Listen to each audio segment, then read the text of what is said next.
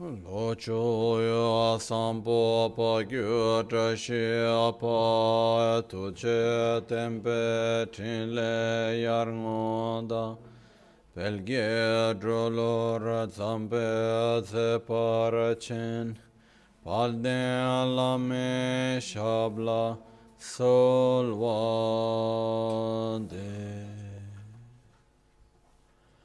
ओम गुरु वज्रधर सुमतिमो निशासने कर्म उत वरदान्य श्री वर्ष मन्य सर्व सिद्धि हूँ ओम गुरु वज्रधर सुमतिमो निशासने कर्म उत वरदान्य श्री वर्ष मन्य सर्व सिद्धि हूँ ओम गुरु वज्रधर सुमतिमो निशासने कर्म उत वरदान्य श्री भद्र वर्ष मन्य सर्व सिद्धि हो ओम गुरु वज्रधर सुमतिमो निशासने कर्म उत वरदान्य श्री भद्र वर्ष मन्य सर्व सिद्धि हो ओम गुरु वज्रधर सुमतिमो निशासने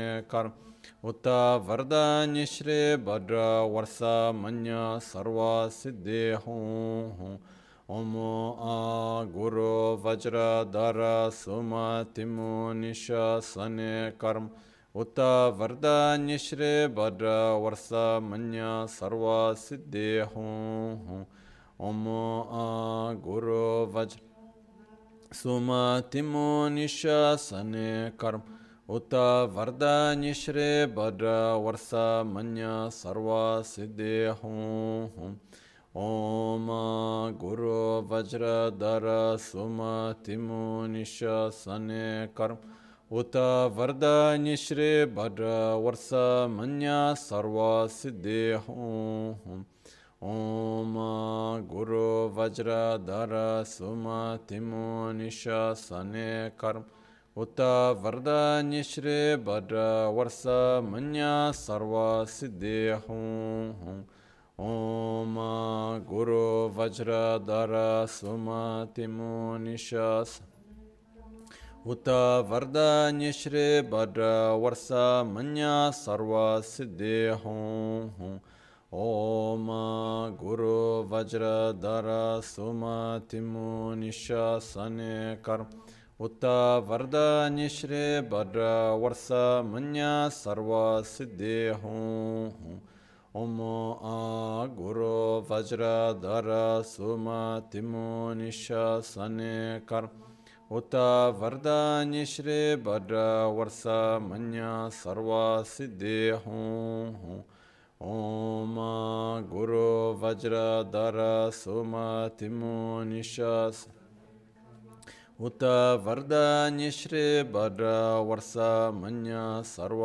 सिद्धि हूँ ओम गुरु वज्रधर सुमतिमो निशासने कर्म उत वरदान्य श्री भद्र वर्ष मन्य सर्व सिद्धि हूँ ओम गुरु वज्रधर सुमतिमो निशासने कर्म उत वरदान्य श्री भद्र वर्ष मन्य सर्व सिद्धि हूँ ओम गुरु वज्रधर सुमतिमो निशासने कर्म उत वरदान्य श्री भद्र वर्ष मन्य सर्व siddhi hum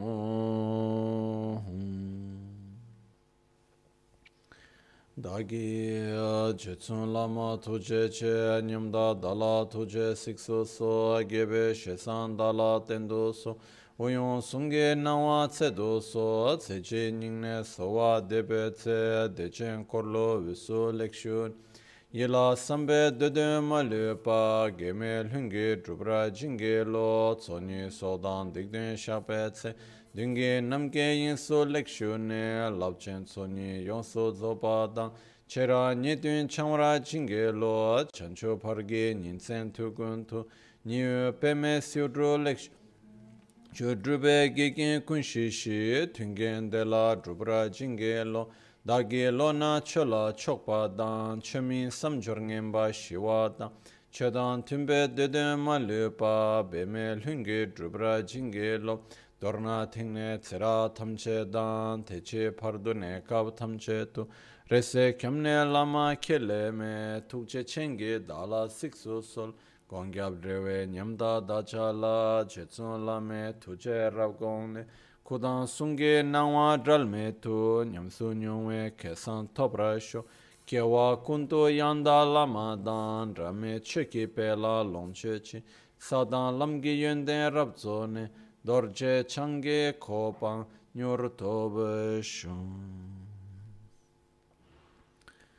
Pakyuke kudan dagi alu Pakyuke sundan dagi ngang pakyuke tukdan da gi yi, ten yerme chiktu jingi alu, makyuke kudan da gi alu, makyuke sungdan da gi nga, ma kyo ke tukdan da ge yi ten yer me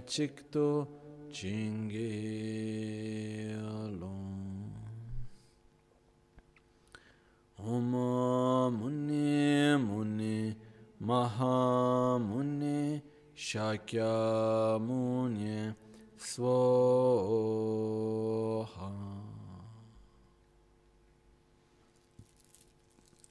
Sāya shīya pēkī chukshī mētō chāng rīrāb līngshī nidē gyambādi sāngyē shindul mīgdē ulvārgī drugu namda shingla che pare sho yedam. Guru ratna mandral kam niryata yami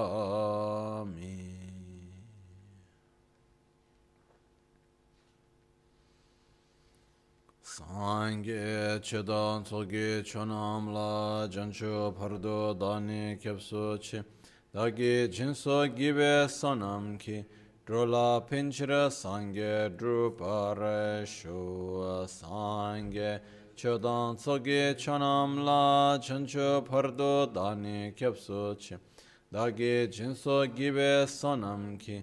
Drola pinchira sangye drupare shu Sangye. Chedan tsoge chonamla chancho pardo dani kyapsuchi dagi jinso gibe sonamki drola pinchira sangye drupareshu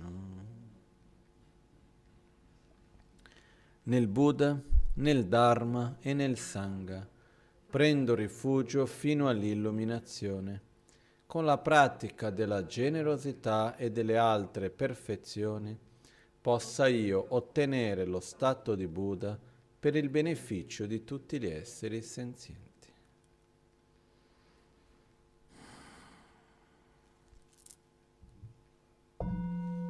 아예 깨다 리다네 진게 두부다다 미케난다 두와 군게 담체 담체 깨되 다게 최된 통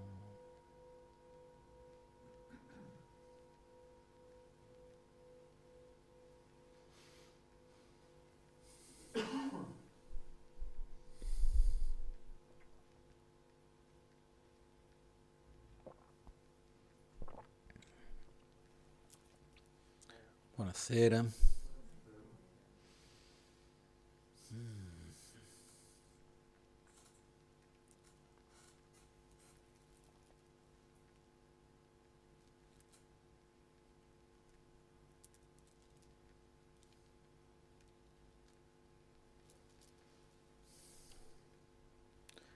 Un aspetto importante del nostro del sentiero in generale, che però va anche un po' al di là dell'aspetto del sentiero buddista in sé, ma nella nostra vita, un po' in tante cose che facciamo, è quello che in tibetano viene chiamato Shi Lam Drebu, o se no conosciuto anche come Shi Lam Dre Sum. Sum vuol dire tre, perciò Shi è la base, Lam è, risu- è sentiero, percorso, e Drebu è risultato.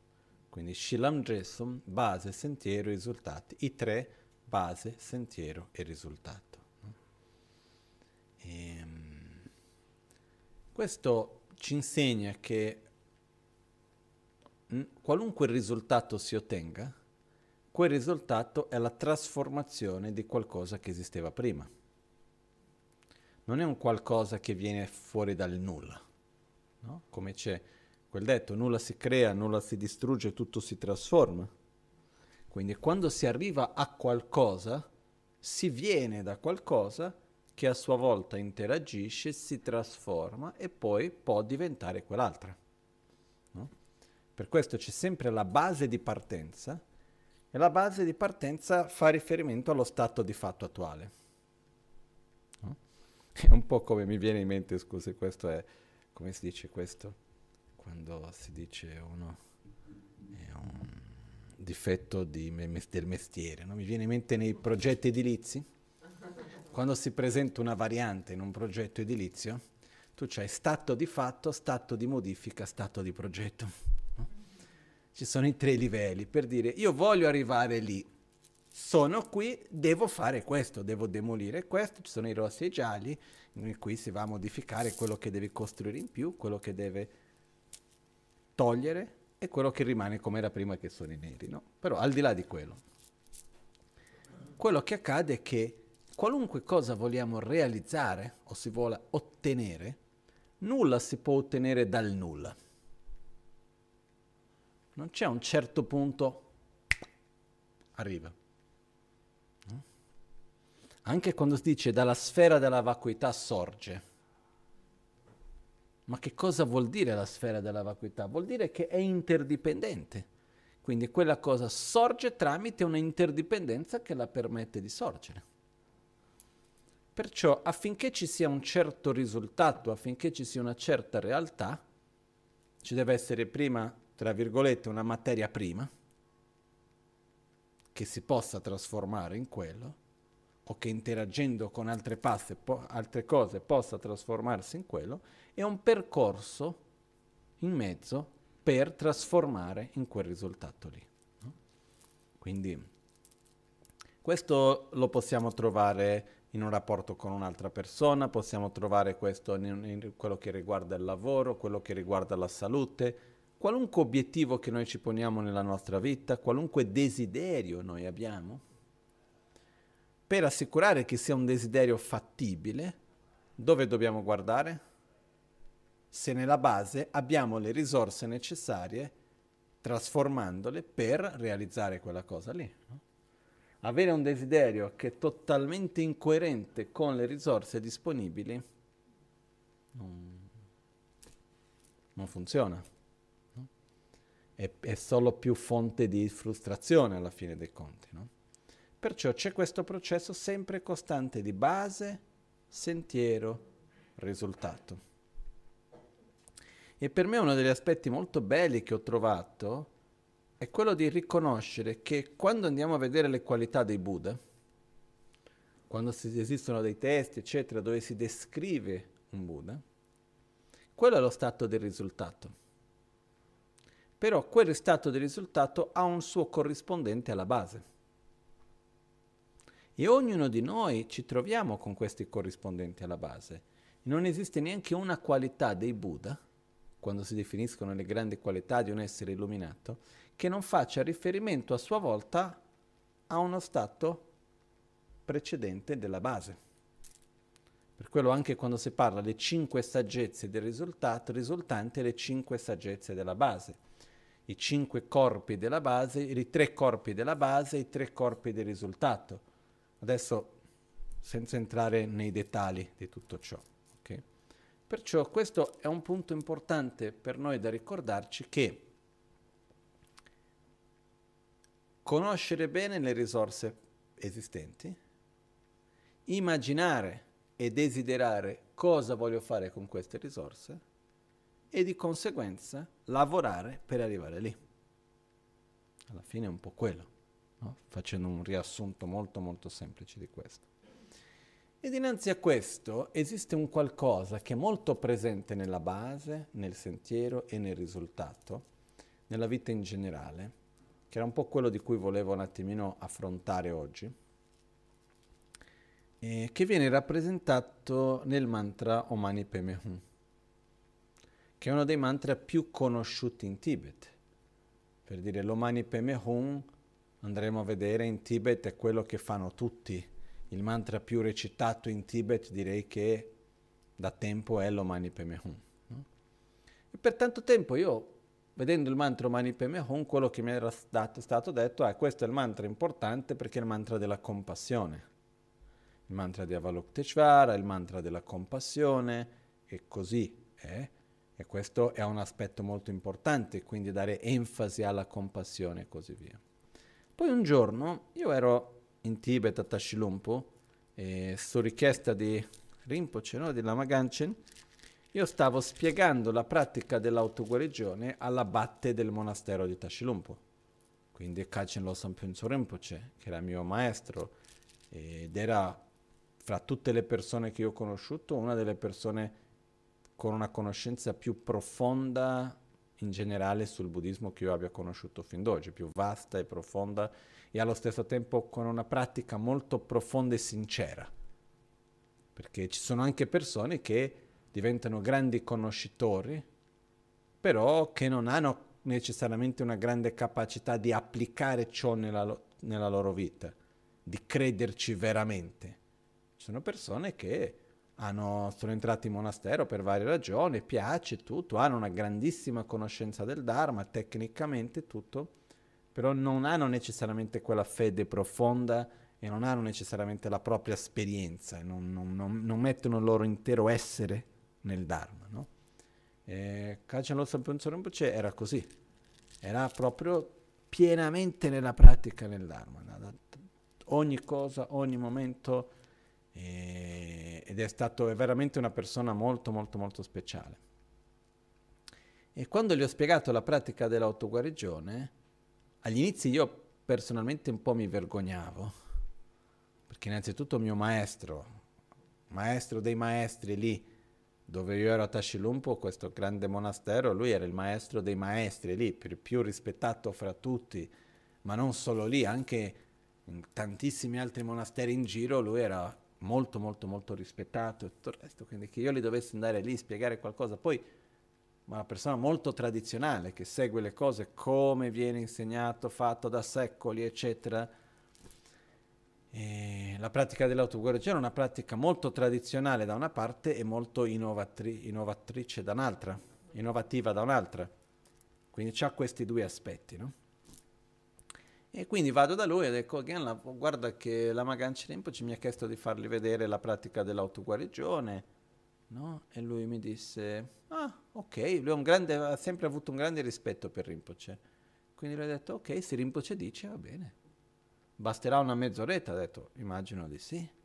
Ok, viene mezz'ora prima di pranzo, vieni alle undici e mezza.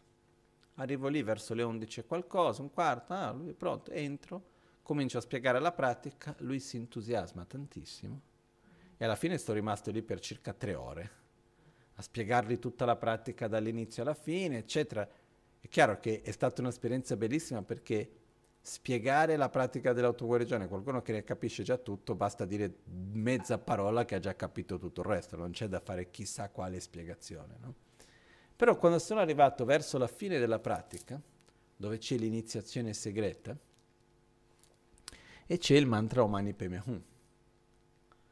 E l'iniziazione segreta è una parte nella quale si utilizzano due aspetti della base nel sentiero per ottenere il risultato. Questi due aspetti della base sono le due energie che noi abbiamo di attrazione e di avversione, l'energia yin e yang, maschile e femminile, possiamo chiamarli in tanti modi diversi. E, e, si fa con il mantra Mani Peme Hum. E quindi io gli ho spiegato, guarda, qua si fa questa pratica così, eh, quindi iniziazione segreta, lui sapeva perfettamente che cos'era, quindi non è che c'era da dire chissà che cosa, e ha detto ok, e si utilizza il mantra Omani Peme Hum, perché la spiegazione del mantra Mani Peme Hum che Rinpoche ci dà è che Om fa riferimento a corpo, parole, mente, Mani vuol dire gioiello, Peme vuol dire lotto, fior di lotto, Hum è la mente illuminata.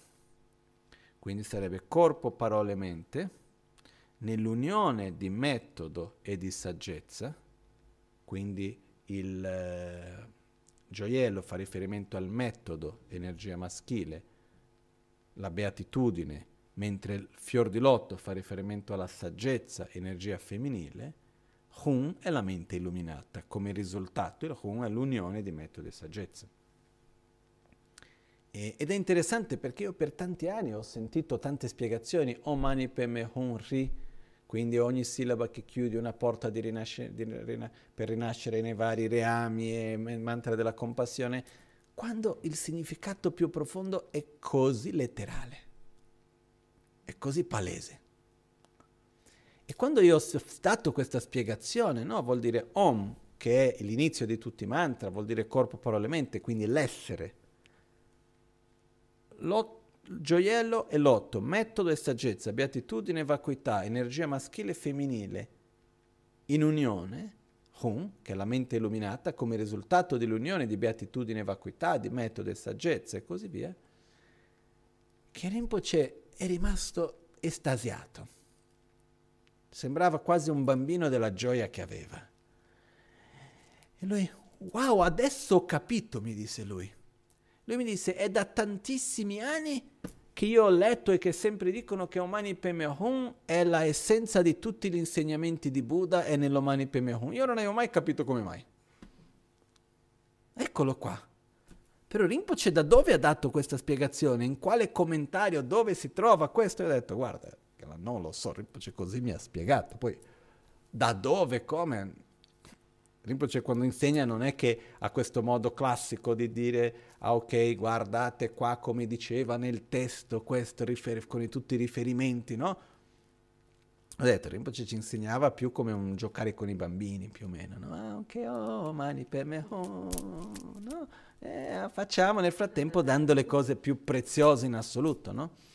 Quindi lui diceva, era, rimasto estasiato, ha detto, ah, quindi questo ho sempre sentito che il mantra Malipeme Hum è l'essenza di tutti gli insegnamenti di Buddha, compresi, di tutto il sentiero. Adesso finalmente ho capito il perché. E la cosa interessante da vedere è che i più grandi segreti sono quelli che sono davanti ai nostri occhi e non vediamo. Molto spesso le cose segrete non devono essere nascoste perché alla fine si dice il significato ordinario, comune del mantra Mani Padme Hum è che è il mantra della compassione, quindi che chiude la porta dei vari reni di rinascita. Il significato segreto è l'unione di metodo e saggezza dell'unione maschile e femminile, ma di segreto non c'è niente se uno va a leggere quello che c'è scritto. Non sto dicendo di nessun commentario, il mantra letterale. No? Poi una simbologia più chiara di questo per rappresentare il maschile e il femminile. Abbiamo gioiello e fior di lotto.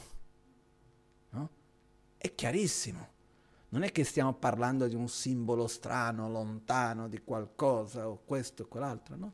Perciò è così ovvio, però allo stesso tempo ma molto spesso non visto.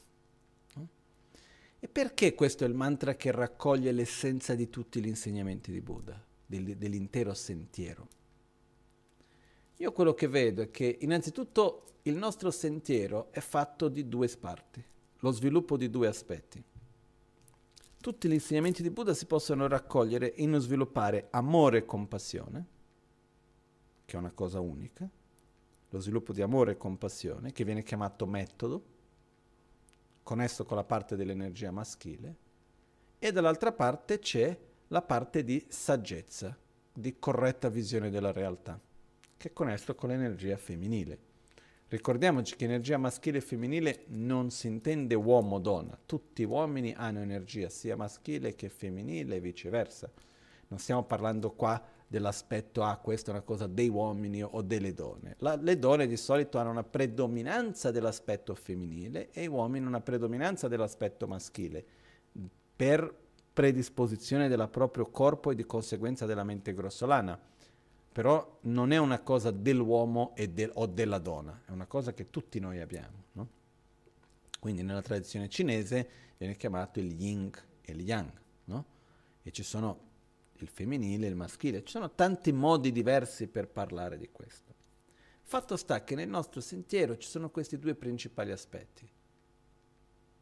Il sentire, agire, amare, nel quale l'amore non è inteso come qualcosa intellettuale. L'amore è inteso come un profondo sentimento manifestato nell'azione.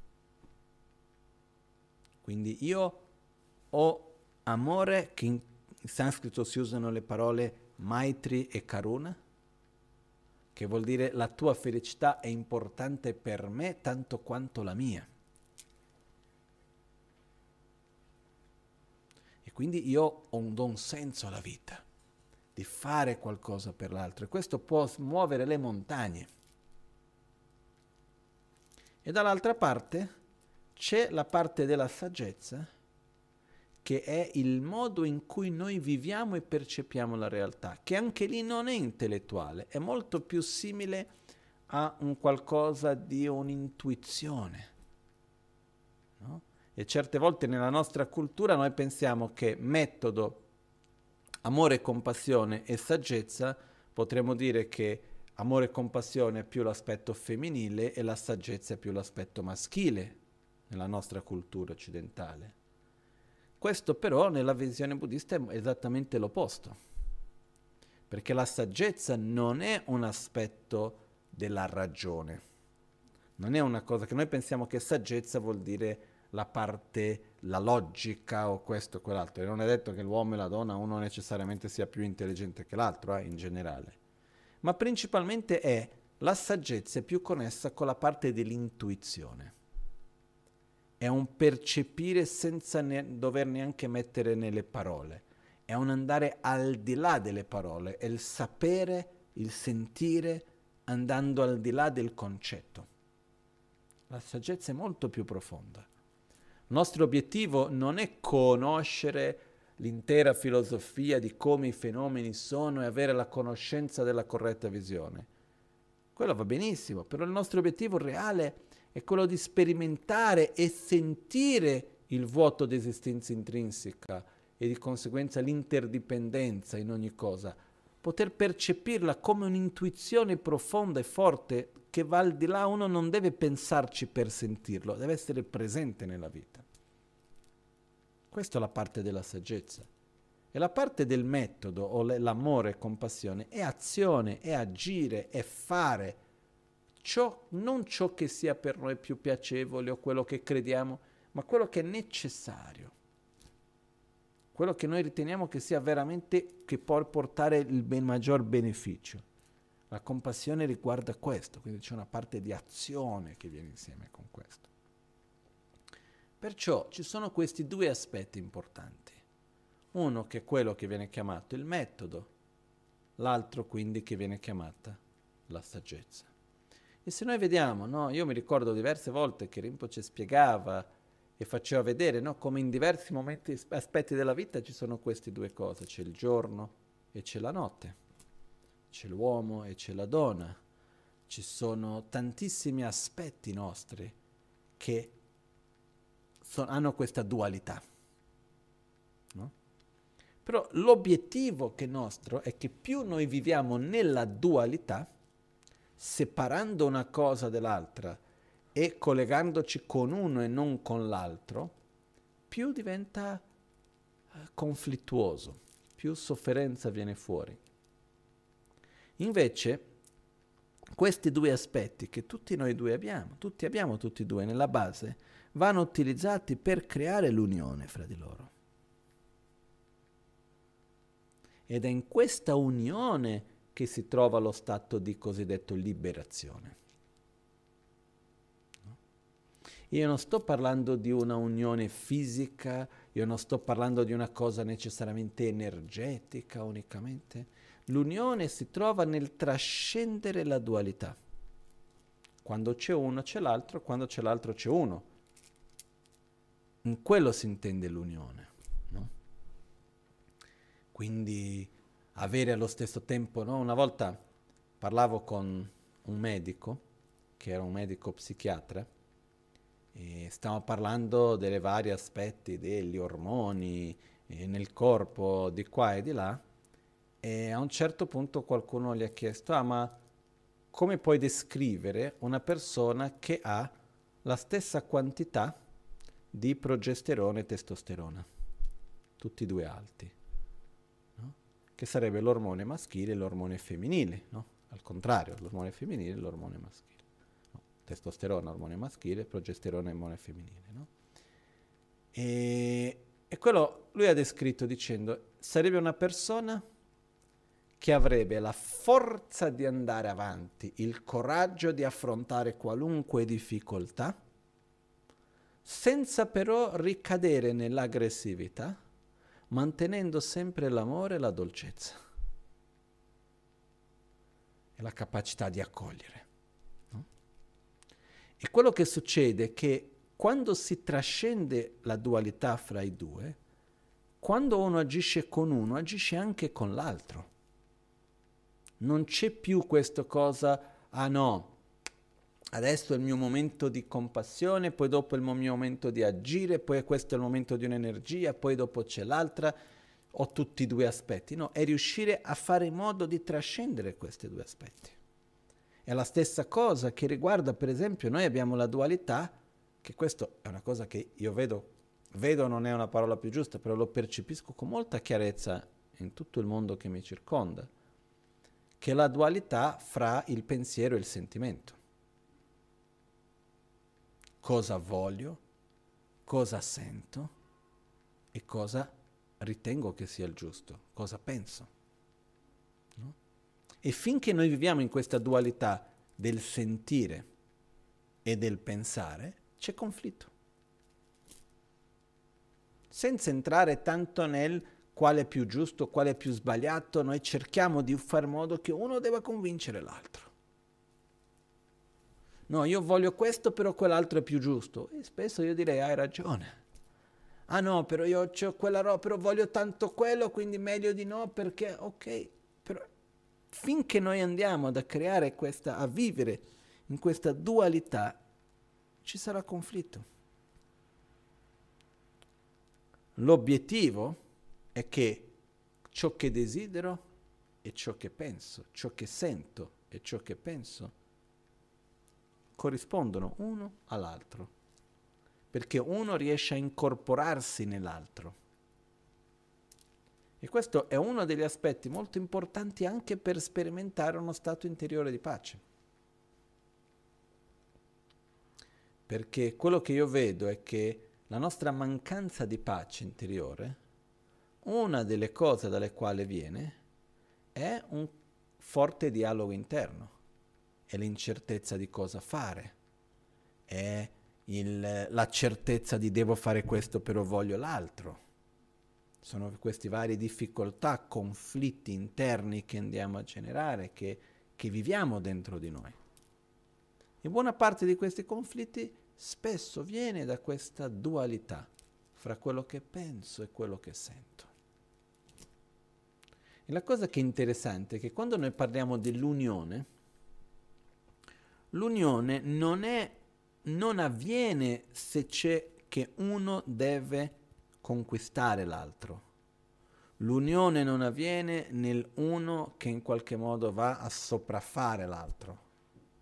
L'unione avviene dal momento nel quale uno si incontra con l'altro e non c'è più differenza fra l'uno e l'altro. L'esempio che viene dato è quando l'acqua si unisce con il latte e il latte si unisce con l'acqua. Tu li metti i due insieme e alla fine dei conti, se tu chiedi ci sono tutti e due dentro? Sì. Puoi distinguere uno dall'altro? No. Questo è quello che intendiamo per unione. Ehm, da una parte quello che sto dicendo oggi può sembrare molto astratto, molto lontano dalla nostra realtà. Però se noi andiamo a vedere, la nostra tendenza molto spesso è di vivere in un aspetto duale. Oggetto di percezione, osservatore, io e l'altro, la mia necessità, la tua necessità, il sentimento, il pensiero. No?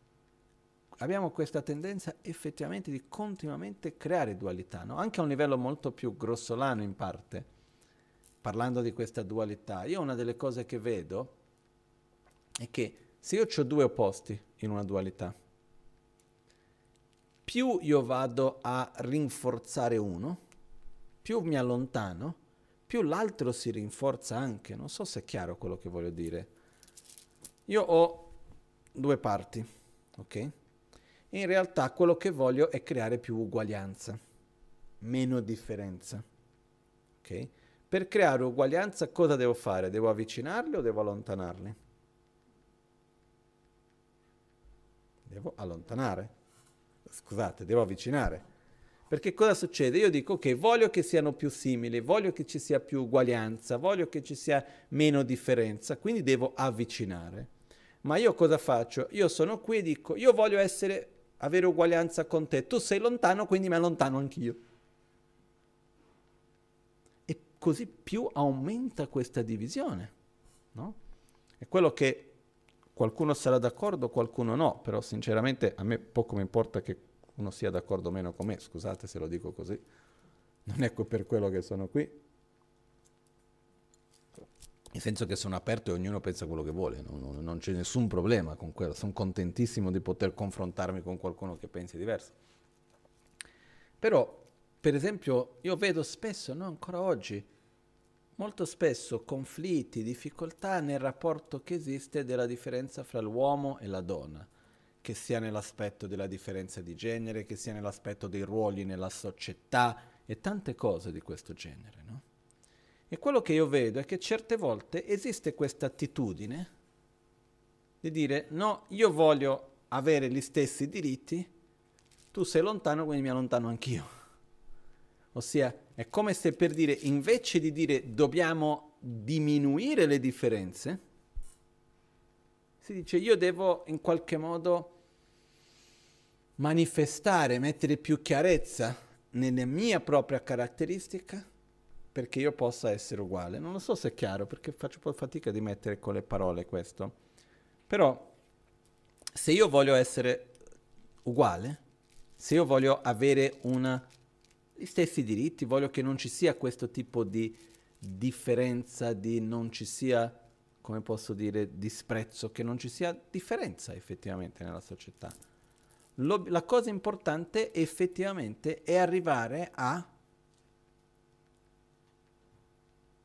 questo stato di uomo e donna non cambia, che sia per un lavoro, che sia per quel che sia, ok, che lo faccia un uomo, che lo faccia una donna. L'importante è come viene fatto il lavoro, com'è, non, non si mette più la domanda a chi lo sta facendo. No? Quindi è chiaro che è un percorso complesso di tanti aspetti della società, non voglio adesso mettermi qua oggi a discutere il femminismo, non è quello l'obiettivo di oggi. No? Però quello che voglio dire è che nel percorso di creare unione noi non dobbiamo evidenziare la dualità. Dobbiamo togliere gli aspetti che aumentano la dualità e in questo modo si può gradualmente creare più unione. Cosa che non è semplice, mm? è abbastanza complesso. Però il percorso in tanti aspetti riguarda sempre questa unione. No? Anche nel sentiero di quello che riguarda lo sviluppo della bodhicitta, che è una delle parti più importanti nel sentiero. Si parte da uguagliare e scambiare se stessi con gli altri il processo di sviluppare un amore sincero, di sviluppare una delle caratteristiche più importanti che un essere vivente possa mai sviluppare. Non è nel dare all'altro, nel voler bene all'altro. è nel trascendere se stessi. E la stessa energia, di stesso desiderio di felicità che ho per me ho anche per l'altro. Quindi sì, voglio bene all'altro, desidero la felicità dell'altro, amo gli altri, ma non in opposizione a me stesso. Non so se è chiaro questo. Perché la nostra tendenza è o io o l'altro o il mio, io intendo dire io, la mia famiglia, i miei amici, io, il mio, o poi dopo ci sono gli altri. E il vero passo, il vero percorso è quello di riuscire a trascendere questa divisione. E quando faccio qualcosa per me sto facendo per gli altri, quando faccio per gli altri lo sto facendo anche per me, perché si uniscono come l'acqua e il latte, non faccio più differenza di uno dell'altro. Quando parliamo di bodhicitta è questo anche. Ovviamente uno mi dirà sì, là, ma carino, tutto, però come faccio? Cominciando dalle piccole cose, cercando di vedere nella nostra quotidianità che quando noi ci troviamo in, in situazioni, la nostra tendenza è di dividere e dobbiamo cercare di capire che l'altro sono io, io sono l'altro. La tua felicità è tanto importante per me quanto la mia. La mia felicità è anche importante, però le due sono la stessa cosa. Io so che sono parole un po' difficili da poi dopo da applicare e tutto il resto, però dobbiamo almeno avere una direzione riguardo questo. No? quando si fa il mantra, l'Omani Peme Hum, non sta lì, no? Omani Peme Hum, Omani Peme Hum, Omani Peme Hum, Omani Peme Hum, Omani Peme Hum, Omani Peme Hum, Omani Peme Hum, Omani Peme Hum, Omani Peme Hum. Se non altro, uno va a mettere i semi direzionare per eliminare la dualità, creare unione sperimentare questo stato di unione e, e anche quello che riguarda l'intero sentiero. Che l'intero sentiero, anche se noi prendiamo i tre principali aspetti del sentiero, è diviso fra rinuncia, bodhicitta, quindi sviluppare la parte del metodo, ossia dell'amore, e corretta visione della realtà. Sono come le due ali necessarie per volare però che non è che c'è una e poi c'è l'altra, le due si devono unire. Un altro aspetto che viene da questa dualità nella quale noi viviamo e che lo stato di Buddha è proprio trascendere questa dualità, è quello che viene chiamato la realtà relativa e la realtà assoluta. Apparenza e vacuità. Cerco di spiegarmi un pochettino meglio. Ok? Io so che sto entrando in, in, te, in, terreni un po' pericolosi, nel senso che una volta che uno possa infangarmi per, per, uscire ci vuole un po', nel senso che non è facilissimo da aprire questi discorsi così in, in mezzo ad altre cose. No? Però, se noi prendiamo, io vedo che ce l'ho qua davanti a me, il Bodhisattva Charyavatara per caso. C'è una parte di questo proprio all'inizio del nono capitolo Vediamo se qua lo trovo.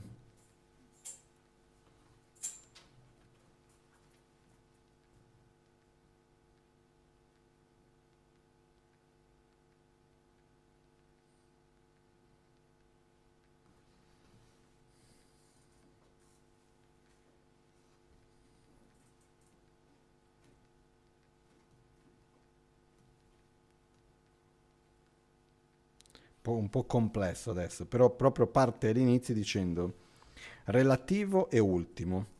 Queste due verità sono dichiarate di esistere. L'ultimo non è raggiungibile dall'intelletto, perciò perché l'intelletto è solo ciò che è relativo. Per intelletto si intende dire ciò che è concettuale. No? Comunque sì, adesso non, non, non seguo questa strada perché sennò Qua possiamo passare delle ore, ma principalmente avremo l'opportunità per seguirla comunque. Il punto qual è? Che noi viviamo in una realtà nella quale io vedo il mondo, vedo, sento, eccetera, percepisco, il mondo appare a me come se esistesse in un modo autonomo, indipendente.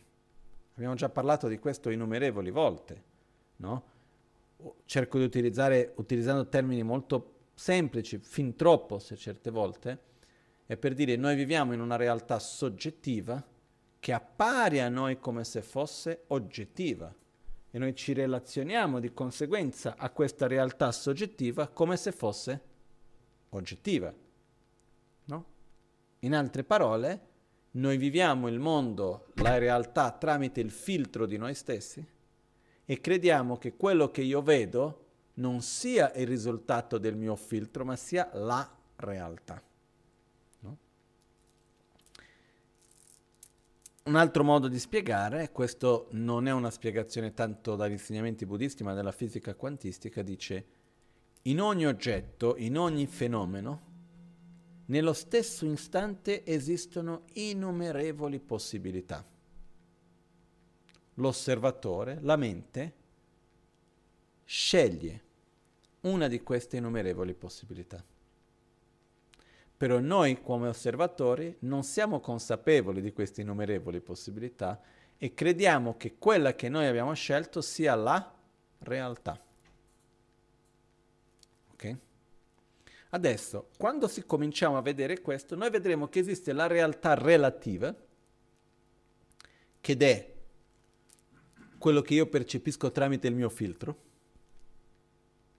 ok? E c'è la realtà assoluta, che è il fatto che nulla esiste così come io lo vedo. Perché nulla esiste in un modo autonomo, indipendente, eccetera, perché tutto è vuoto di un'esistenza propria, autonoma. Okay? E noi in questo momento viviamo questa differenza, questa dualità nella quale esiste la realtà relativa, perché è relativa perché dipende da, dal mio filtro, di come io lo vedo e ognuno di noi percepisca, che, di, percepisce che è diverso per ognuno. E poi esiste la mancanza di un'esistenza autonoma, intrinseca, che è uguale per tutti i fenomeni e per chiunque, che viene chiamato realtà assoluta. E una delle cose che esiste la, la tendenza è che noi crediamo che nel nostro percorso uno debba realizzare la realtà assoluta, per in qualche modo sopprimere, eliminare la relativa e vivere nell'assoluto, per modo di dire. Quindi in realtà non è così.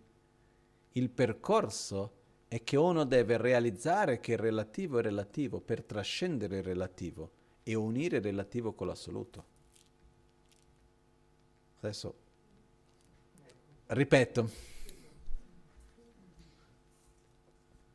Il percorso non è di realizzare l'assoluto, per entrare nell'assoluto e lasciar stare il relativo. Questo non è il percorso, questo è il percorso visto dalla testa di una, di una persona con la mente duale, ossia noi. La nostra tendenza è questo, vado verso l'assoluto, no? Ogni tanto io ho già sentito dire questo, ah, e le cose vanno male, ma a livello assoluto va tutto bene. Ma che è questo livello assoluto? No? Dov'è? Fammi vedere. Perciò la nostra tendenza è dire vado verso l'assoluto, la vacuità, eccetera. E così posso eliminare il relativo, come se il relativo fosse il problema e l'assoluto fosse la soluzione. Quando il percorso per realizzare l'assoluto è realizzare che il relativo è relativo, è realizzare il relativo nella sua vera natura e trascendere il relativo in modo da realizzare l'assoluto e il relativo insieme. La realizzazione non è una cosa di separare, ma è un aspetto di unire. Anche nel, nella Guru Puja parla di questo in tanti testi, quando dice, no? Um, questi sono i tre aspetti principali del sentiero. Comunque ci sono diversi aspetti nel quale parla, diversi momenti nell'insegnamento in cui dice trascendere l'apparenza e la vacuità come due cose separate, comprendere che è una cosa sola. Perciò l'importanza di trascendere la dualità la andiamo a trovare in tanti aspetti della nostra vita. No? Anche prendendo un esempio banalissimo. Da, da, lasciamo stare un attimino questo concetto di realtà relativa assoluta perché sono accorto che non è il momento per aprirlo a fondo adesso perché ci vuole il suo dovuto tempo e spazio per farlo. Ma per esempio, partiamo per una cosa molto più mondana. Andiamo una... Due persone, io e un altro, ho due persone davanti a me. Pensiamo a noi stessi e a un'altra persona. Due punti di vista diversi. Due desideri diversi. Due idee diverse. Come faccio io a generare armonia? Io devo forzare l'altro nel mio punto di vista? Io devo abbandonare il mio e subire quello dell'altro? O devo trascendere il mio e unire uno con l'altro, stando aperto a comprendere l'altro, ad accettare l'altro e l'altro aperto a comprendere me, accettare me e capire che in realtà vogliamo lo stesso?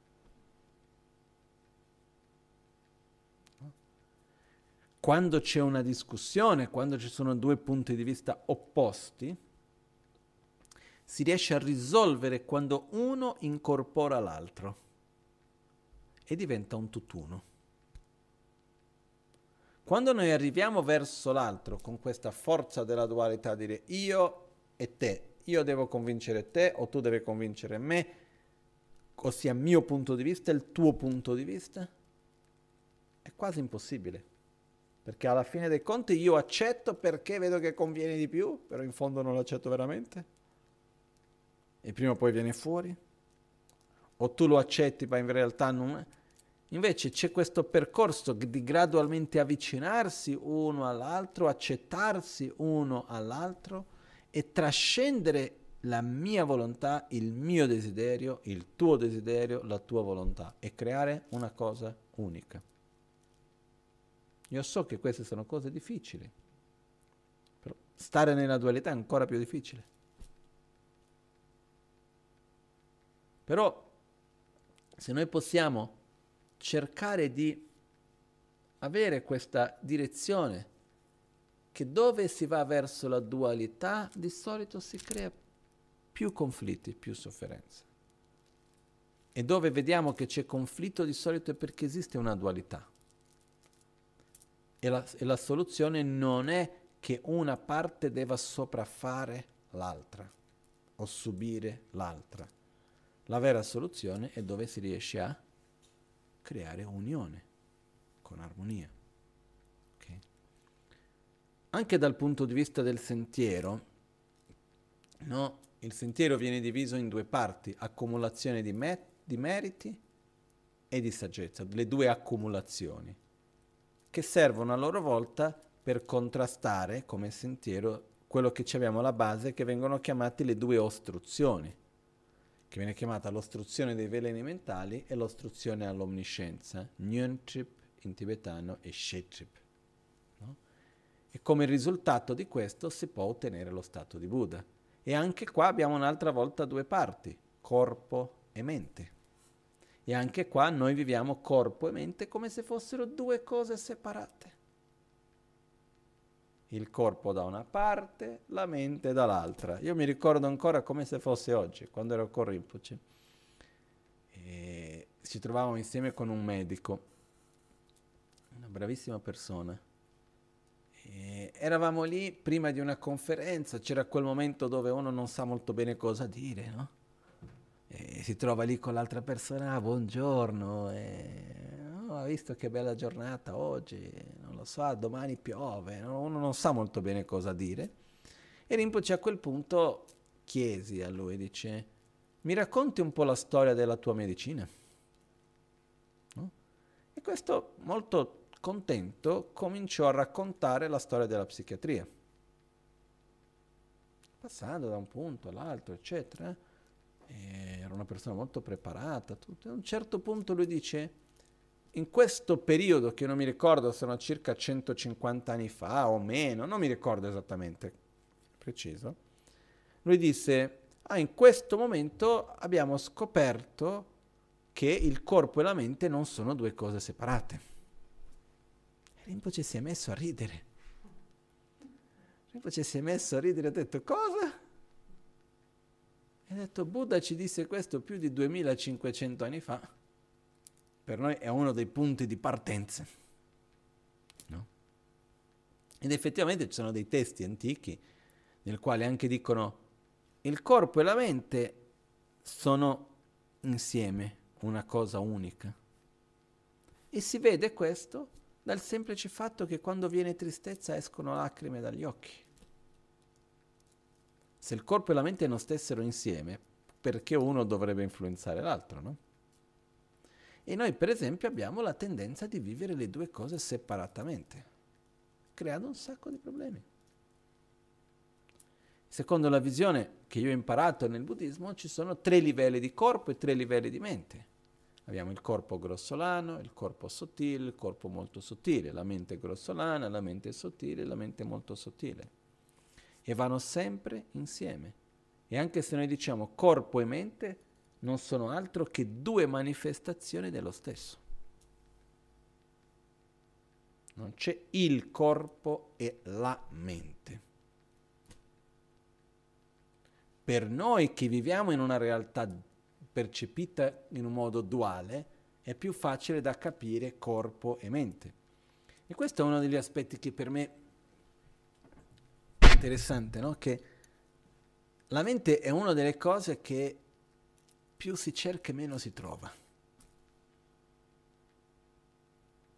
Perché anche da un punto di vista della scienza moderna, parlando con dei scienziati, eccetera, quello che mi hanno detto è che una delle cose che la, la scienza ancora non sa definire bene che cosa è la mente. Perché più lo vai a cercare dov'è la mente, dov'è la mente, dov'è la mente non lo trovi più. C'è stato tutto un periodo in cui diceva la mente è nel cervello. Poi si scopre, si scopre che ci sono tante cellule, ci sono più cellule neuronali nel cuore che nella mente. Poi si scopre che anche la parte del sistema digestivo, eccetera, ha un potere solamente assurdo. E dov'è la mente? No? C'è questa storia che a me piace tanto, che fa vedere anche questa non dualità fra corpo e mente. Che c'è un libro, io non l'ho mai letto, questo un amico medico me lo raccontò, di un libro nella quale una signora ha fatto ricerca sui pazienti che hanno fatto trapianto di cuore.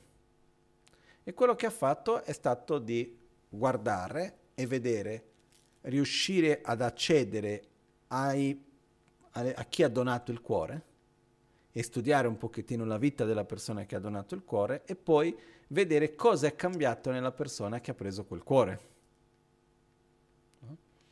E ci sono stati diversi casi, però c'erano due che mi ricordo bene.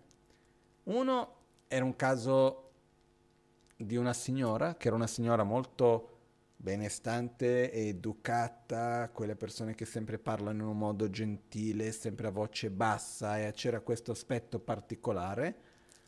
E uh, a un certo punto, quando i figli vanno a trovarla in ospedale, dopo aver fatto il trapianto di cuore, sentono una donna che parlava a voce alta dicendo parolacce molto vivace in ospedale e loro fra di loro commentano e dicono ma guarda la nostra madre come starà male vicino a qualcuno così perché lei, no, di qua e di là, e quando arrivano era la madre. E questa ricercatrice va a vedere e chi aveva il cuore era una donna estremamente vivace, che non è per dire lo stereotipo, però era una prostituta. Una donna comunque sia abituata a essere estroversa, a dire parolacce, a essere molto in questo modo. E è come per dire che quella donna quando ha cambiato il cuore ha preso una parte di lei, non solo fisica. E noi guardiamo, ma che strano, corpo e mente non sono separati. C'è un altro caso ancora più bizzarro in qualche modo, di una bambina piccola che ha avuto un trapianto di cuore. E questo è più raro perché è difficile che ci siano i cuori di bambini per dare trapianto. Però c'era stata una bambina di 9 anni, 6 anni, non mi ricordo l'età, molto piccola, che aveva avuto, era stata assassinata e di conseguenza però erano riusciti a fare, a tenere il cuore e comunque hanno fatto questo trapianto di cuore.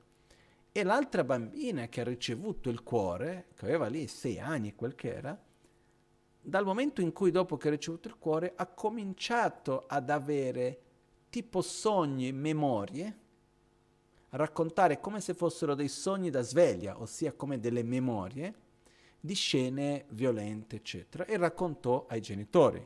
I genitori raccontarono al medico, il medico raccontò alla polizia. Perché quando c'è un trapianto di cuore, chi riceve non sa mai da chi viene. Però in questo caso i genitori hanno parlato col medico, il medico sapeva da dove veniva e quindi ha parlato con la polizia. E con i racconti di questa bambina che ha ricevuto il cuore sono riusciti a, riusciti a beccare l'assassino. Perché nessuno sapeva e lei aveva come se fosse la memoria, no? Sono cose che come è così, boh, non lo so. Però questo libro parla di tantissimi casi dove si vede che c'è una parte di memoria, una parte di mente, che viene passata. La stessa cosa passa con il fegato, la stessa cosa passa con i reni, la stessa cosa passa con qualunque organo che passi da una persona a un'altra. C'è una parte della mente di quella persona che va. E qualcuno mi direbbe, ma dov'è la mente che trascende di vita in vita? La mente è composta a tanti livelli. Il livello grossolano è direttamente dipendente del corpo grossolano. Poi la mente più sottile raccoglie gli aspetti della mente grossolana, influenza e viene influenzata a sua volta. E così quella molto sottile che va di vita in vita. Però questo corpo è direttamente connesso con la mente e viceversa. È quello che mi, io immagino, è che proprio perché non c'è una dualità effettiva di corpo e mente, quello che c'è sono due manifestazioni diverse dello stesso, quello che accade è che quando uno va a cercare la mente non la trova. Perché va a cercare dove? Fuori dal corpo, va a cercare da un'altra parte, va a cercare come qualcosa diverso. No? Quindi io credo che ci sia questa effettiva non dualità fra i due, che non vuol dire che il corpo non esiste, non vuol dire che la mente non esiste, ma vuol dire che uno è dipendente dall'altro e stanno sempre insieme, non possiamo separare e dividere uno dall'altro. E questo è un aspetto per noi anche importante, perché noi abbiamo la tendenza a dire no, la mente, la mente, la mente, la mente, la mente, e il corpo non è importante. Vuoi vedere quanto il corpo è importante? Prendi due pasticchi. No? Riempiti di un certo ormone piuttosto che di qualunque altra cosa. Influenza la mente o no? Sì, no? Però come fai a influenzare la mente? Tramite il corpo, non in altro modo. Io mi ricordo, Rinpoche diverse volte mi aveva detto, lui mi ha detto, se un giorno io mi ammalo e succede qualcosa con me, la mia mente grossolana può andare fuori. Perché la mente grossolana dipende dal corpo grossolano. Però lui diceva, però la mia mente è sottile, non ti preoccupare mai.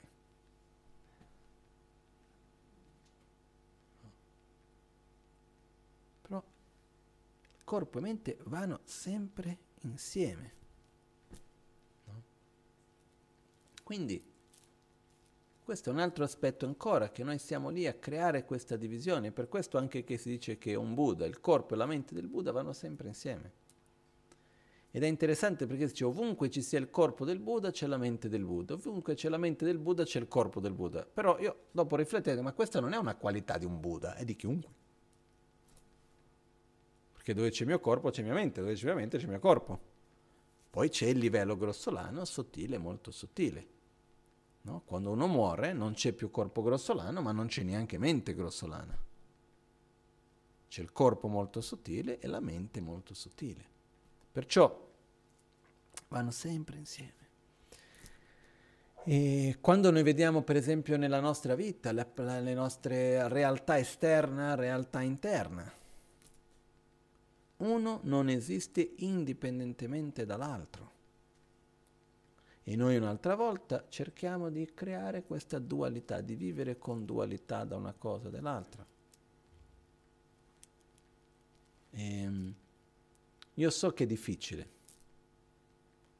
perché dal momento nel quale noi viviamo ogni cosa tramite questa visione, dire che non è così ci può portare un pochettino a dire ma come? Però sinceramente io credo e la mia propria percezione è che non esiste tutta questa distinzione, anche la realtà esterna e la realtà interna. Non possiamo distinguere una cosa dall'altra con così tanta chiarezza. Faccio un esempio. Sento il suono.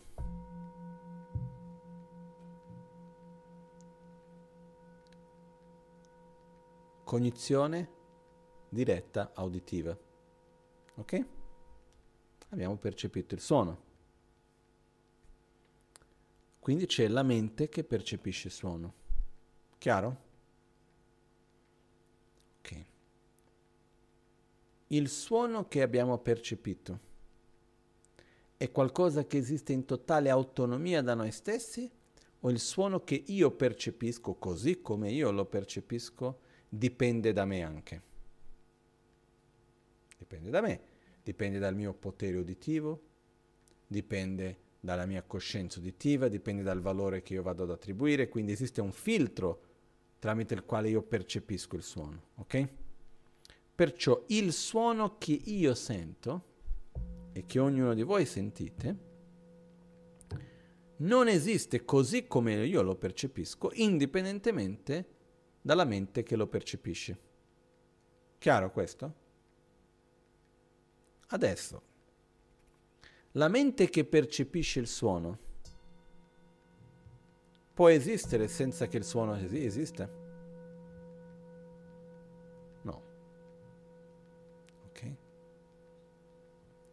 Quindi che cosa succede?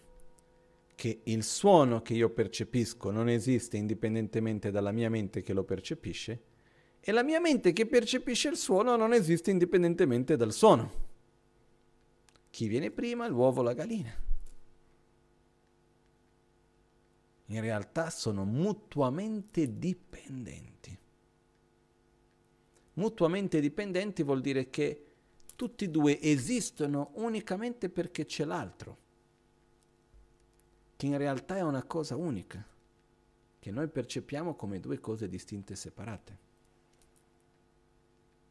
Perché se, non, se uno non esiste senza l'altro e l'altro non esiste senza l'uno, vuol dire che sono una cosa sola, con due manifestazioni diverse. Perché noi vediamo in due aspetti diversi, eccetera. Però uno non esiste senza l'altro. Perciò quando noi osserviamo questo, ci vuole tempo, ci vuole tanta esperienza, ci vogliono tante, tanta meditazione, tanta esperienza per riuscire ad avere dei momenti nel quali riusciamo ad andare un pochettino al di là della concezione, del concetto. Però nel nostro percorso cercare gradualmente di, di, di comprendere che quello che io vedo non è lì indipendentemente da me, dalle mie esperienze, dai miei pensieri, dalle mie emozioni, da tutto quello che io sono. Però quello che io sono e quello che io sto percependo non esiste indipendentemente da ciò che io sto percependo. In altre parole, io ti vedo. Quello che io vedo, te, come io ti vedo, non esiste indipendentemente da me. Però la mia mente che ti percepisce non esiste senza che tu esista. Ok? E questo per quello che si dice la non dualità fra oggetto di percezione e osservatore. Ehm, sto cercando di mettere in parole, però faccio un po' fatica. Se noi usando un termine che si usa più in inglese, È come se, per dire, è come se noi, la nostra mente fosse cablata per avere dualità. E noi dobbiamo cercare di unire le due cose, due poli, invece di essere due, unire le due cose e avviene il cortocircuito. Non riusciamo a mettere le due cose insieme. E questo cortocircuito, in qualche modo, nel sentiero, è quello che accade che quando uno riesce a comprendere in un modo non concettuale che non c'è questa differenza, non riesce a percepire più nulla. Entra in una sorta di cortocircuito. Questa sorta di cortocircuito è quello che viene chiamato realizzare la vacuità in un modo diretto. Quando uno esce da questo ha una memoria di quello e quindi vede la realtà in un modo diverso.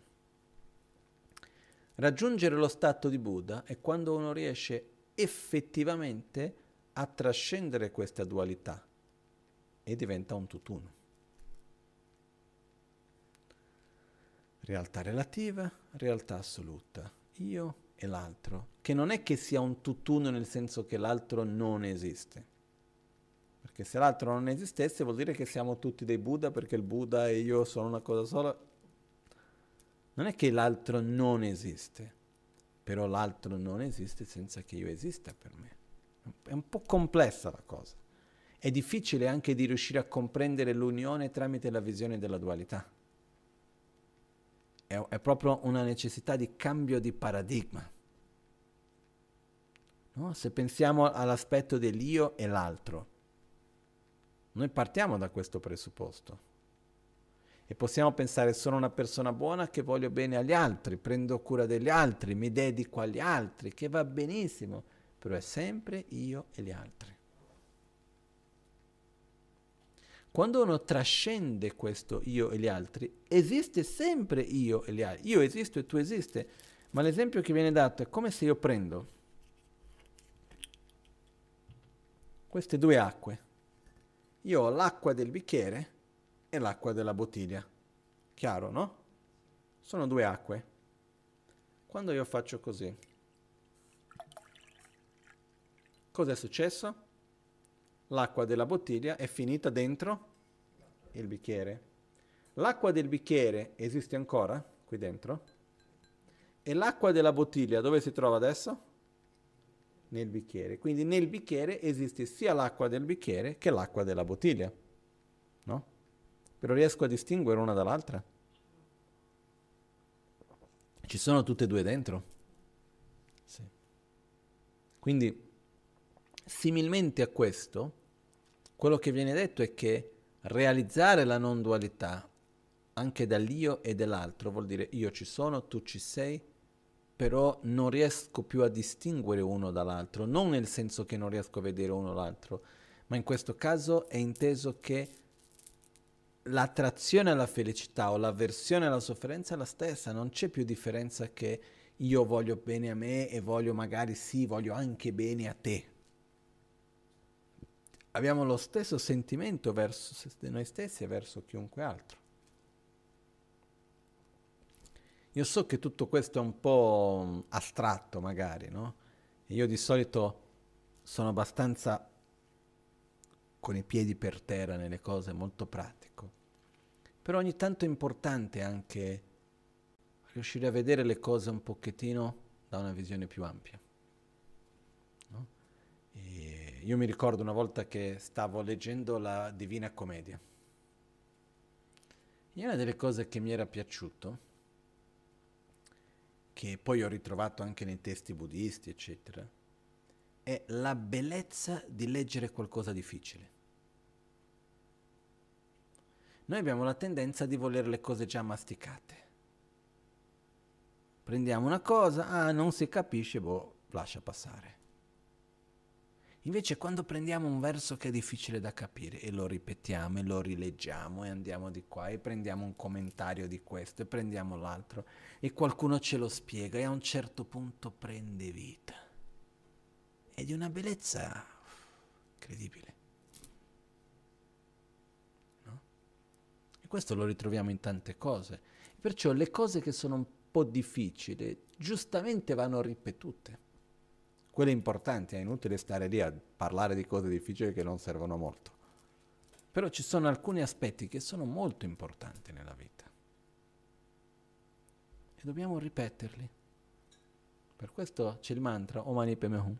Si ripete, ripete, ripete, ripete, ripete, ripete, per ricordarci non dualità, metodo e saggezza in unione amore, compassione, saggezza, beatitudine, vacuità, io e l'altro, relativo, assoluto. E questo è il percorso. E cerchiamo di applicare questo nelle piccole cose della nostra vita, perché funziona. Se noi vediamo, no? gran parte delle difficoltà che succedono nella nostra società nascono dalla dualità fra io e l'altro. Io mi ricordo una volta mio maestro, sempre Gen Lakpala, che lui ha lavorato tanti anni nell'amministrazione del monastero, è uno che quando ha finito gli studi lui era stato chiesto dall'abate di essere uno dei, dei insegnanti di Dharma e lui disse, non posso insegnare ciò che non ho realizzato. Ciò che non ho compreso profondamente, la parola che lui ha utilizzato. Ho capito ma non ho compreso, non posso insegnare ciò che non ho compreso. E si mise a, dare, a insegnare lingua tibetana nella scuola per i bambini, ha fatto l'amministratore per tanti anni, mi sa che ha fatto più di 14 anni di amministrazione, è stato responsabile delle costruzioni dei templi, tutti i templi che hanno fatto lì, quindi ho un po' beccato il lignaggio, no? E quindi era, io sono cresciuto in monastero con lui che andava a viaggiare, che prendeva cura del cantiere di qua e di là e questo e quell'altro, cose grosse anche, molto di più di noi in qualche modo. Comunque sia, una volta c'era una persona, sempre in monastero, che aveva un ruolo lì importante nel monastero, dentro l'amministrazione, ed erano successe delle cose, non importa adesso i dettagli. E lui mi disse, c'è una qualità che tu devi cercare sempre in una persona perché lavori per l'istituzione. In questo caso lui parlava il monastero era il termine, non era l'istituzione il termine, diceva per il monastero, no? quindi per la comunità, per l'istituzione, per il paese, per il governo, in, in tutti i contesti questo funziona. Lui ha detto, le capacità tecniche si imparano. Si possono chiedere aiuti a persone, eccetera. Però la prima qualità che devi cercare in una persona, che è necessaria in una persona per poter veramente fare bene il suo lavoro, all'interno in quel caso lui diceva il monastero, l'istituzione, è che nel contesto del lavoro, a quella persona i bisogni del monastero devono essere più importanti che i propri. Se la persona dà priorità alle, all'io prima del monastero, dell'insieme di tutti, può avere qualunque capacità che sia, non andrà bene. No? E c'era il caso di questa persona che era un ragazzo molto capace, intelligente di qua e di là, ma che aveva fatto diverse scelte che hanno portato tanti conflitti e problemi, perché ha messo davanti i propri interessi senza fare niente di assurdo, eh? Invece di pensare al bene comune di tutti, di quello che era la sua responsabilità. No?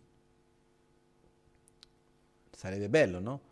Se quando noi andiamo a vedere, quando parliamo di una città, quando parliamo di una regione, quando parliamo di un paese, di qualunque cosa sia, qual è una delle caratteristiche fondamentali che i nostri cari politici dovrebbero avere. E io dico cari non come un senso di, eh, come si dice,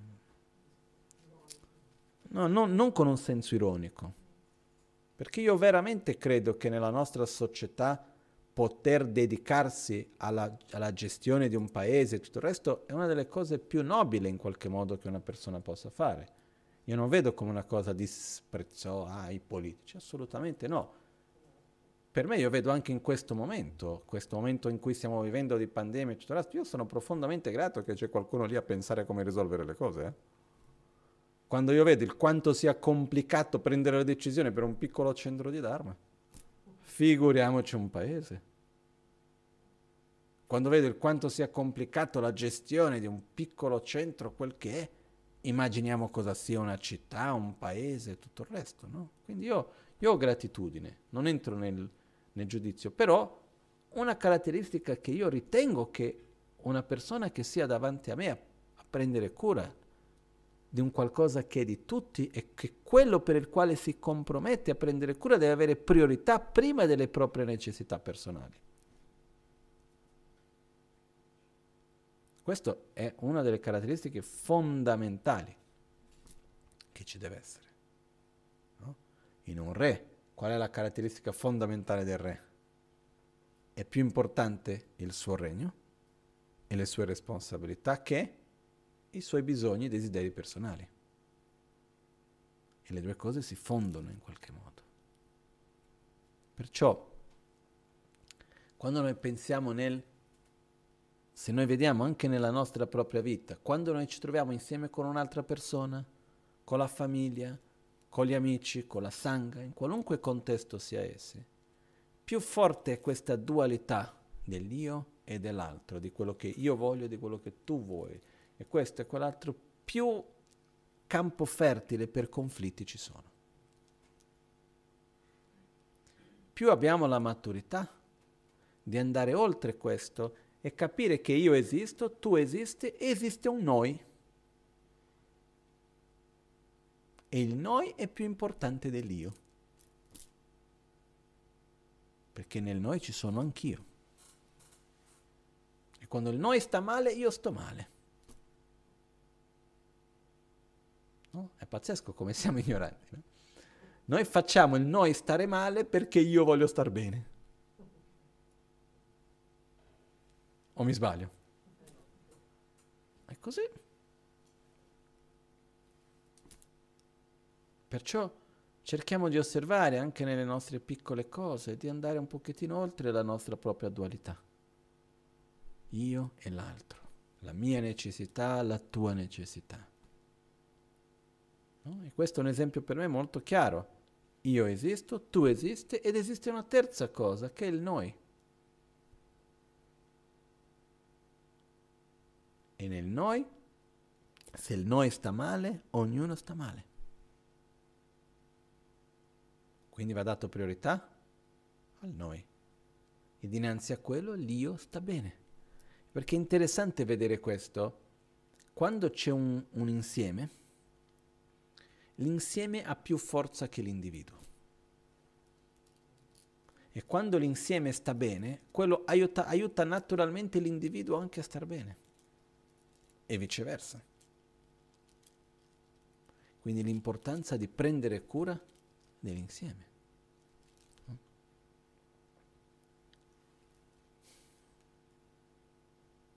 Comunque sia.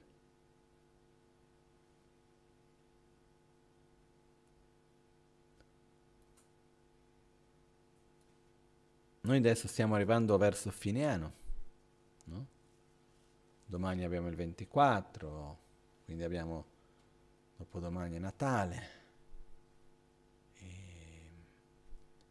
io vedo no, il quanto ci sia difficoltà in questo momento, perché vogliamo stare insieme, non possiamo stare insieme, ci sono le varie restrizioni e come, uno che l'accetta, l'altro che non l'accetta, uno che lo vuole, l'altro che non lo vuole. No? Però il punto importante quando io personalmente rifletto, osservo, eccetera, è che c'è stato un momento per me che non, non riesco a dire esattamente il quando, non è che c'è stato un qualcosa, però c'è stato un momento nel quale io ho con molta gioia trovato la pace nell'incertezza.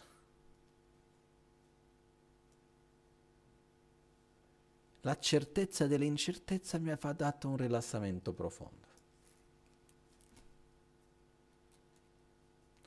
Perché cercare la certezza nell'incertezza è uno stress continuo cercare di costruire la certezza senza le fondazioni possibili, quindi cercare di costruire la certezza nella incertezza, è uno stress continuo. Ci sono momenti nel quali uno riesce per un attimo, ah che bello, poi ricade un'altra volta e poi riprova. E Quando uno comprende che l'unica cosa certa è che tutto è incerto, quindi uno ritro- trova la certezza dell'incertezza, quello porta a uno stato di, di pace, che uno dice ok, io faccio il mio meglio, in ogni momento interagisco come meglio posso e, vado, e mi devo adattare a ogni cosa, perché la realtà non è solo come la vedo io. E le cose non sono necessariamente brutte, cattive o questo, quell'altro, perché sono diverse di come, come, come immaginavo io. Quante volte ci sono state le cose terribili che guardate a lungo termine hanno portato dei beni incredibili. E viceversa. Eh? Perciò noi non sappiamo quello che dobbiamo fare il meglio è di vivere meglio ogni momento che abbiamo, anche perché non, non possiamo fare tanto diverso, possiamo fare diverso di viverli male, quello sì, però non possiamo cambiare certe cose, tante cose. Quello che possiamo cambiare è il modo in cui noi li affrontiamo, il modo in cui noi lo viviamo. No? E per questo, alla fine, partendo da una necessità pratica, per dopodomani abbiamo trovato una soluzione, secondo me, che ci porta a qualcos'altro, che mi ha dato molta gioia.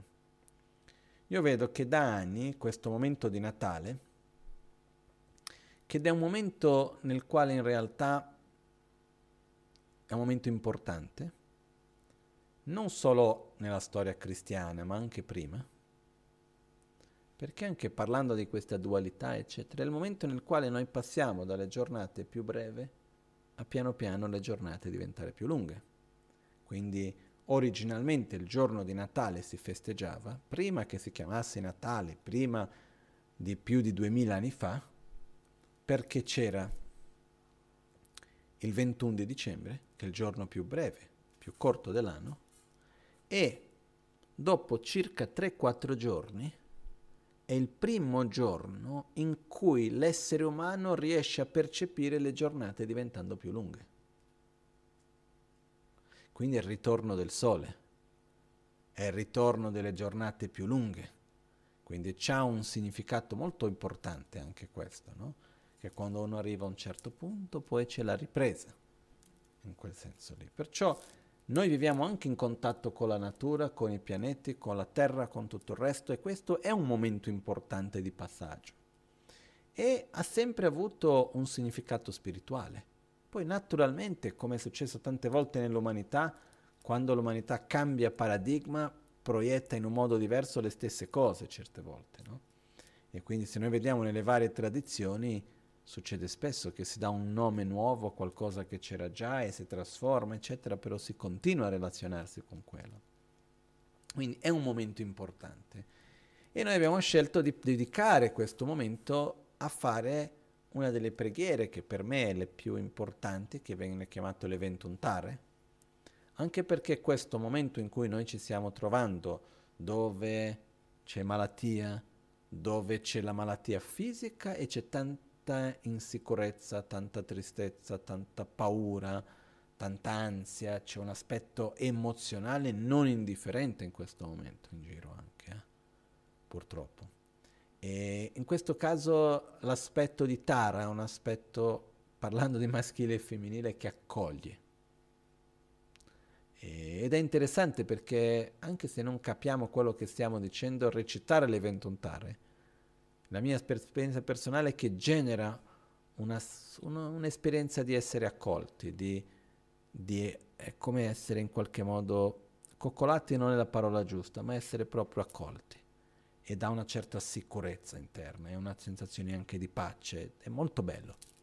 Quindi dedicare questo giorno non alla grande mangiata, non a tanti regali, ma a pregare. No?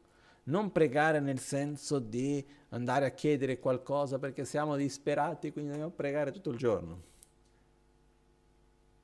Ma pregare nel senso di direzionare la nostra energia in un modo virtuoso, di collegarci con quello che noi desideriamo di più per ognuno di noi e poter avere questo momento insieme. Quindi io invito ognuno che dedichiamo questo giorno insieme alla preghiera. No? Ovviamente io noi qui faremo le preghiere che noi conosciamo dentro la nostra tradizione, però ognuno anche all'interno della propria, no? Io questo mi fa ricordare una cosa che ho sentito grande mancanza in questo momento di pandemia, che una volta mi raccontarono una storia, che non fu una storia, qualcosa che è successo, che questa persona si trovava lì, che a Bali, in Indonesia, c'era stato un allarme di tsunami e quindi c'era un allarme di un eventuale tsunami molto potente e che era molto pericoloso per tutta l'isola quindi che doveva arrivare dopo di un due giorni o qualcosa del genere. E quello che il governo ha fatto è stata una cosa incredibile. Ha, mand- ha dato l'ordine di chiudere tutte le attività, tipo lockdown totale, ma non dicendo a tutti di stare chiusi a casa. Ha, fatto, ha, mandato, ha dato l'ordine di chiudere tutti i negozi, di chiudere tutti gli uffici, di chiudere tutto e dando l'ordine ognuno vada a pregare secondo la propria tradizione. Dovete cambiare gli altari, rinnovare le offerte, andate a pregare. E quindi tutta l'isola, chi con la tradizione induista, chi con la tradizione musulmana, chi con la tradizione buddista, ognuno a modo suo si sono riuniti tutte le persone, quindi le strade non c'erano più macchine, ma tutta gente insieme pregando, eccetera, e per due giorni c'era tutta l'isola che pregava. No? E poi il tsunami è arrivato piccolino piccolino, non ha fatto nessun danno. No? E secondo me va molto al di là dal fatto che è stata la preghiera a eliminare lo tsunami o meno. Ma una cosa del genere crea una unione fra le persone, è, una, è un benessere interno meraviglioso. E uno dei problemi che noi stiamo vivendo in questo momento di pandemia è che viviamo come se noi non potessimo far nulla dinanzi a quello in cui ci troviamo. No? Io mi ricordo anche quando un mesetto fa c'era il nostro carissimo monaco Tenzin che era malato che stava abbastanza male, stava praticamente per essere intubato, no? e in quel momento aveva già il casco, tutto, ed era medico, mi disse, guarda, se lui continua così, lui l'hanno messo già nella camera a fianco al posto per essere intubato, no? E in quel momento abbiamo, non sapere che facciamo l'evento untare. E ci siamo messi a fare 24 ore, ancora così, facciamo altre 24 ore, no? E a un certo punto ha cominciato a migliorare, no? e da lì adesso è qui da noi e sta benissimo. Però, indipendentemente dal fatto, dal perché lui ha migliorato, se questo è stato o non è stato la preghiera, eccetera, una delle cose che ho visto che ha fatto molto bene è per tutti noi che eravamo preoccupati, eccetera, con tutto questo, anche il semplice aspetto di avere la sensazione di poter fare qualcosa. È importantissimo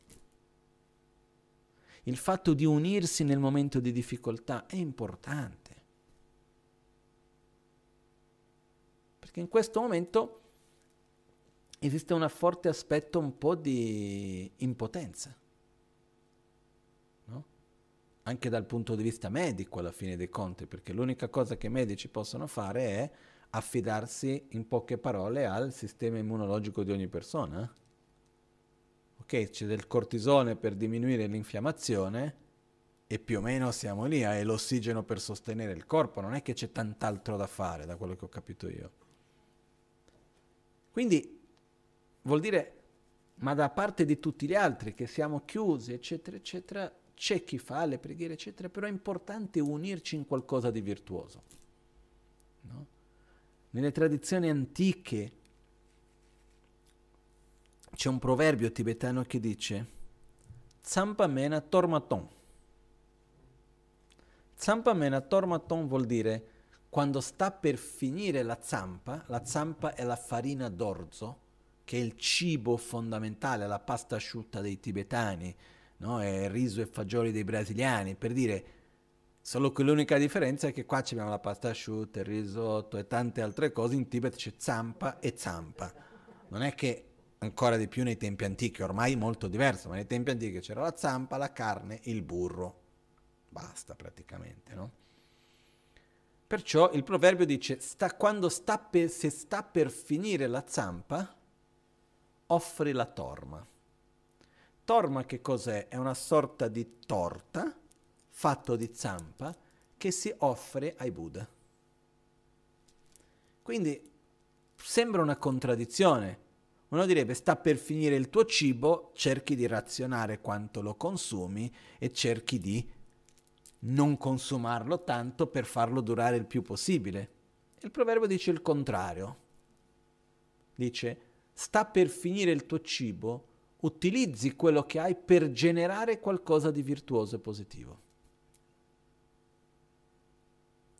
E quello che anticamente si faceva in diversi contesti è che quando c'era un'epidemia, quando c'era un momento brutto di guerra, di qualunque difficoltà, quello che si faceva era generare energia virtuosa, fare delle cose positive, aiutare uno l'altro, generare gioia, generare energia virtuosa.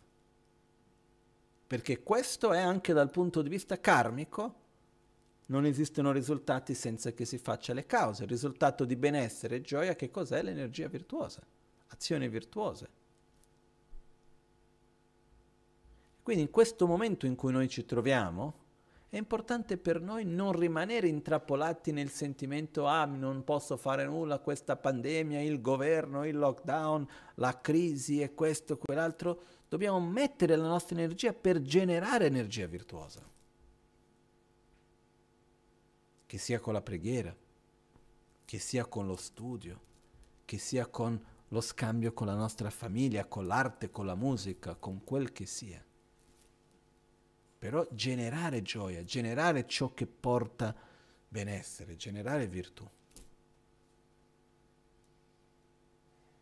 Questo diventa veramente, veramente importante in questi momenti. Okay? E viene detto che quando viene fatto questo con un obiettivo specifico ha un potere molto particolare, anche per quello che, per esempio, una delle cose che si fa se c'è una persona che uno vuole bene, che è malata, quando si fanno le preghiere è un po' il concetto nella nostra tradizione, non è quello di chiedere a qualcuno di fare qualcosa per. No? Per esempio abbiamo fatto le 21 tare dedicate alla salute di Tenzin. Il concetto non è chiediamo a Tara di salvare Tenzin. Abbiamo chiesto abbastanza, l'ha fatto. Non è questo. Il concetto è generiamo un'energia virtuosa e dedichiamo questa energia per quell'obiettivo. Questo è il concetto, è diverso. Ok? E questo è quello che in questo momento più ne abbiamo bisogno.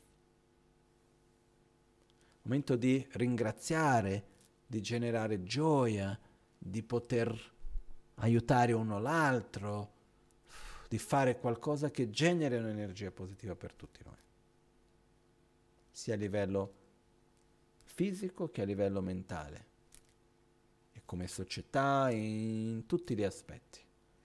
Questa è una cosa, quindi è ovvio che mi sembra molto difficile che in questo momento in Italia o qualunque paese moderno, eccetera, vadano a fare una cosa come ha fatto la isola di Bali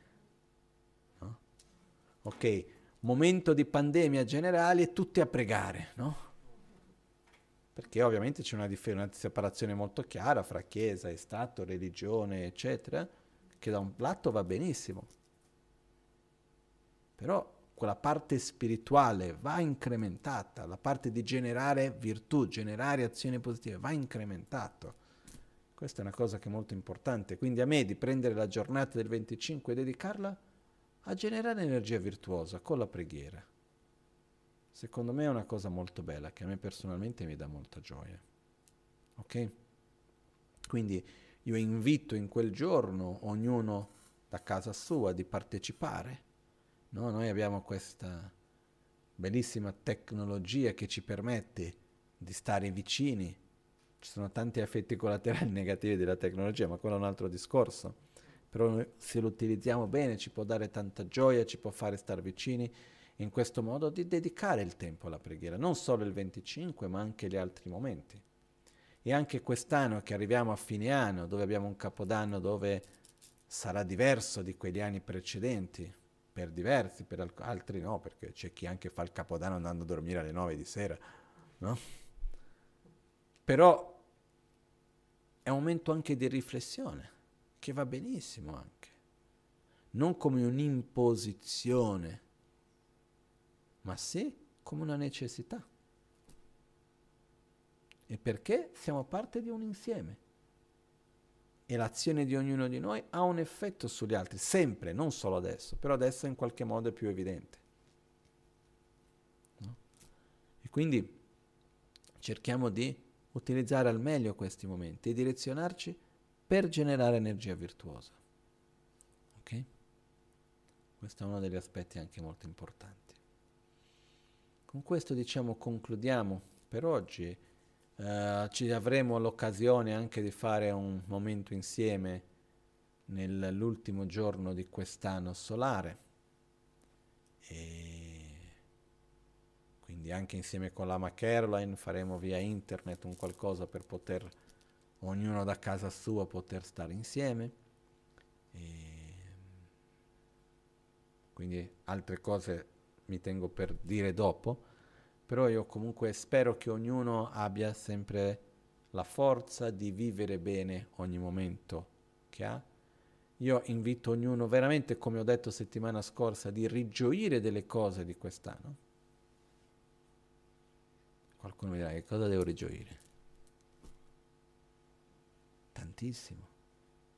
Io guardo per me, come ho detto, è stato un anno per niente facile, però ci sono tanti aspetti belli fra quelli il modo in cui io ho visto per me e per gli altri intorno a me di affrontare dei momenti difficili. Io sono molto fiero di me e degli altri. Questo mi dà molta gioia. Vedere, ah, che bello, sai, un segno nel quale uno sta bene, uno è riuscito a fare, è come per dire, devo passare una situazione molto difficile, sono riuscito a passarla bene, wow. Speciale, no? Una prova difficile, uno riesce a superarla bene è stata facile la prova? No, però l'abbiamo superata bene. Che bello, no? E io posso dire, senza nessun dubbio, che quando io vedo questo momento nel quale no, per tanti di noi è molto difficile, anche perché Rinpoche e la Maganchen per noi era il nostro sole, è ancora. E il fatto che Rinpoche fisicamente abbia lasciato il suo corpo, che non sia con noi, è come se il sole non c'è più, però continua a brillare. Questa è la cosa particolarmente bella. E la cosa che io sono particolarmente fiero, contento, è vedere come ognuno di noi è riuscito ad affrontare questo momento in unione, dando continuità, mantenendo anche la fedeltà in questo senso. No? Una cosa che Rinpoche mi aveva ripetuto diverse volte. Lui mi ha detto, ha fatto l'esempio di una situazione in cui era successo che quando un maestro importante aveva lasciato il corpo, il suo discepolo principale che doveva portare avanti il suo lavoro è rimasto da solo. Tutti gli altri sono andati via. Un solo discepolo è rimasto con lui. Tutti gli altri è come se per dire c'è il centro, Rinpoche non c'è più, rimango io da solo, tutti gli altri, ognuno va per i fatti suoi. No? E Rinpoche mi diceva sempre, questo non voglio che succeda a te. Me l'ha ripetuto tantissime volte, questo assolutamente non voglio che succeda a te. E altro che questo, io quello che vedo è che da quando Rinpoche fisicamente non è con noi c'è tanta unione, c'è più anche senso di responsabilità uno con l'altro, ci sono tanti aspetti molto belli che io vedo e sono molto contento di questo. Quindi quando io guardo questa dico che cosa posso rigioire? Questa è una di quelle che stiamo vivendo bene una cosa difficile. E su questo io personalmente sono contento, sono anche rigioisco, no? Che bello. E ci sono tanti altri aspetti belli di cui dobbiamo rigioire. Io invito ognuno a rigioire di, a vedere questo, a rigioire per esempio anche dal punto di vista, a pensare che in questo momento di pandemia io sono stato in ospedale non per me ma per altri. Ho visto com'è. Il fatto che ci siano delle persone lì che stanno affrontando questo per noi, grazie, no? Ah, ma non sanno cosa fare perché tu sai? Io no. E si sta riuscendo. Stiamo riuscendo bene. Quindi io ho anche una gratitudine, una gioia di vedere queste persone, medici, infermieri e tutti gli altri che dedicano per prendere cura di noi. Ah, che bello. Ah, ma sono pagati per farlo. Cosa c'entra? Non toglie il fatto che lo facciano e che sono lì per quello. Grazie. Veramente. E rigioire che abbiamo questa possibilità, che non è dappertutto che c'è. Eh? Quindi sono tanti gli aspetti che secondo me possiamo rigioire, ringraziare e anche vedere che la nostra realtà no? è sempre ciclica e i momenti più difficili in realtà sempre insegnano qualcosa che è importante, se riusciamo ad accoglierli. E questo momento che noi stiamo vivendo, che cosa ci insegnerà veramente, dovremo guardarlo più avanti. Adesso è difficile di dirlo di tutto. Però se noi lo viviamo con consapevolezza, direzionandoci in un modo virtuoso, senza lasciarci prendere dalla paura, dall'ansia e così via, di sicuro impareremo qualcosa di importante che lascerà un segno forte in questa vita. No? Io quando vedo i miei nonni che hanno vissuto la seconda guerra, sono persone che hanno una forza, prendiamo 20 di noi, hanno più forza loro. Su tanti aspetti. No? E quindi i momenti difficili hanno un loro perché, però vanno vissuti non lasciandosi trascinare dalla difficoltà, con la paura, con l'ansia, tanto tutto passa. Questo momento è così, fra un po' cambia, fra un po' siamo tutti abbracciati mangiando insieme. Le cose cambiano, si trasformano, non è che le cose sono sempre in un certo modo. Però dobbiamo cercare di affrontarli guardando verso il positivo, rigioiendo delle cose belle che abbiamo, ringraziando degli aspetti positivi che ci sono, e allo stesso momento aspettando che poi le cose si trasformano.